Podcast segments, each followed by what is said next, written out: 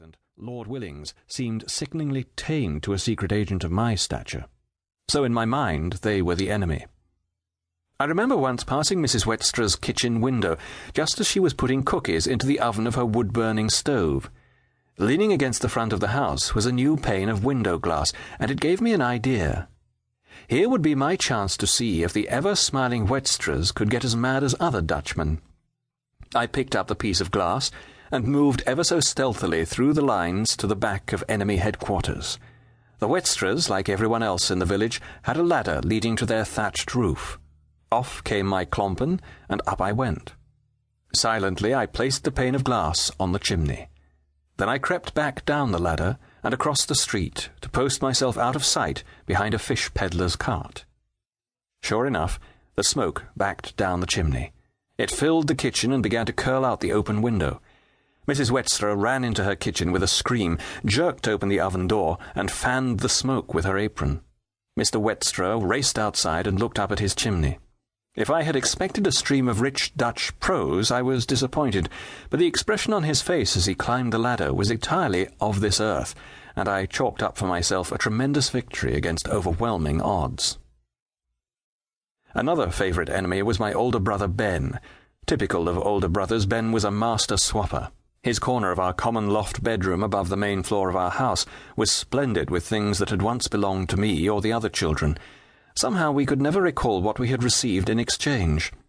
His chief treasure was a piggy bank that had once been our sister Maartje's.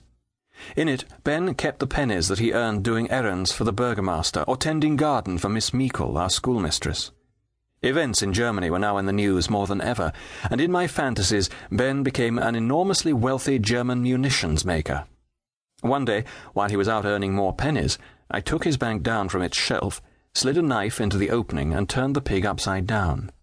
After about fifteen minutes of narrow escapes from the brown shirted guards patrolling his estate, I had collected nearly a guilder from the enemy. That part was easy. Much harder was the question of what to do with my spoils. A guilder was worth twenty-five cents, a fortune for a child in our little town. To have arrived in the sweet shop with that much money would certainly have caused questions. I had it. What if I said I had found it? The next day, at school, I went up to the teacher and held out my hand. Look what I found, Miss Meikle. Miss Meikle blew her breath out slowly. My, Andrew, what a lot of money for a little boy. Can I keep it? You don't know who it belongs to? Even under torture, they would never wring the truth from me. No, ma'am. I found it in the street. Then you must take it to the police, Andy. They will tell you what to do. The police. Here was something I hadn't counted on. That afternoon, in fear and trembling, I took the money into the very bastion of law and rectitude. If our little town hall had really been Gestapo headquarters, I couldn't have been more terrified. It seemed to me that stolen money must give off a telltale gleam.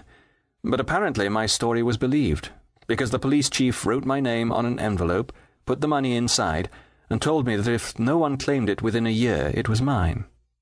And so, a year later, I made that trip to the sweet shop. Ben had never missed the pennies. That spoiled the game.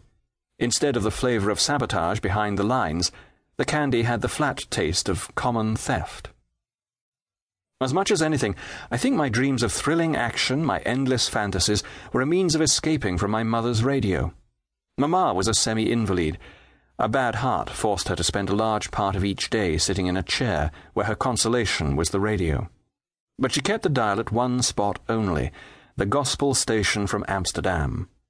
Sometimes it was hymn singing, sometimes it was preaching, always, to my ears, it was dull. Not to Mamma. Religion was her life. We were poor, even by Witte standards.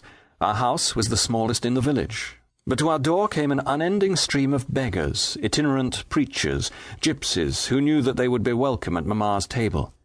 The cheese that night would be sliced thinner, the soup stretched with water, but a guest would never be turned away. Thriftiness was as important in Mamma's religion as hospitality.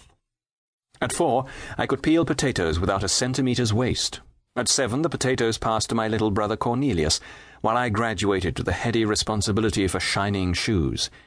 These were not our everyday klompen, these were our leather shoes for Sunday, and it was an economic disaster.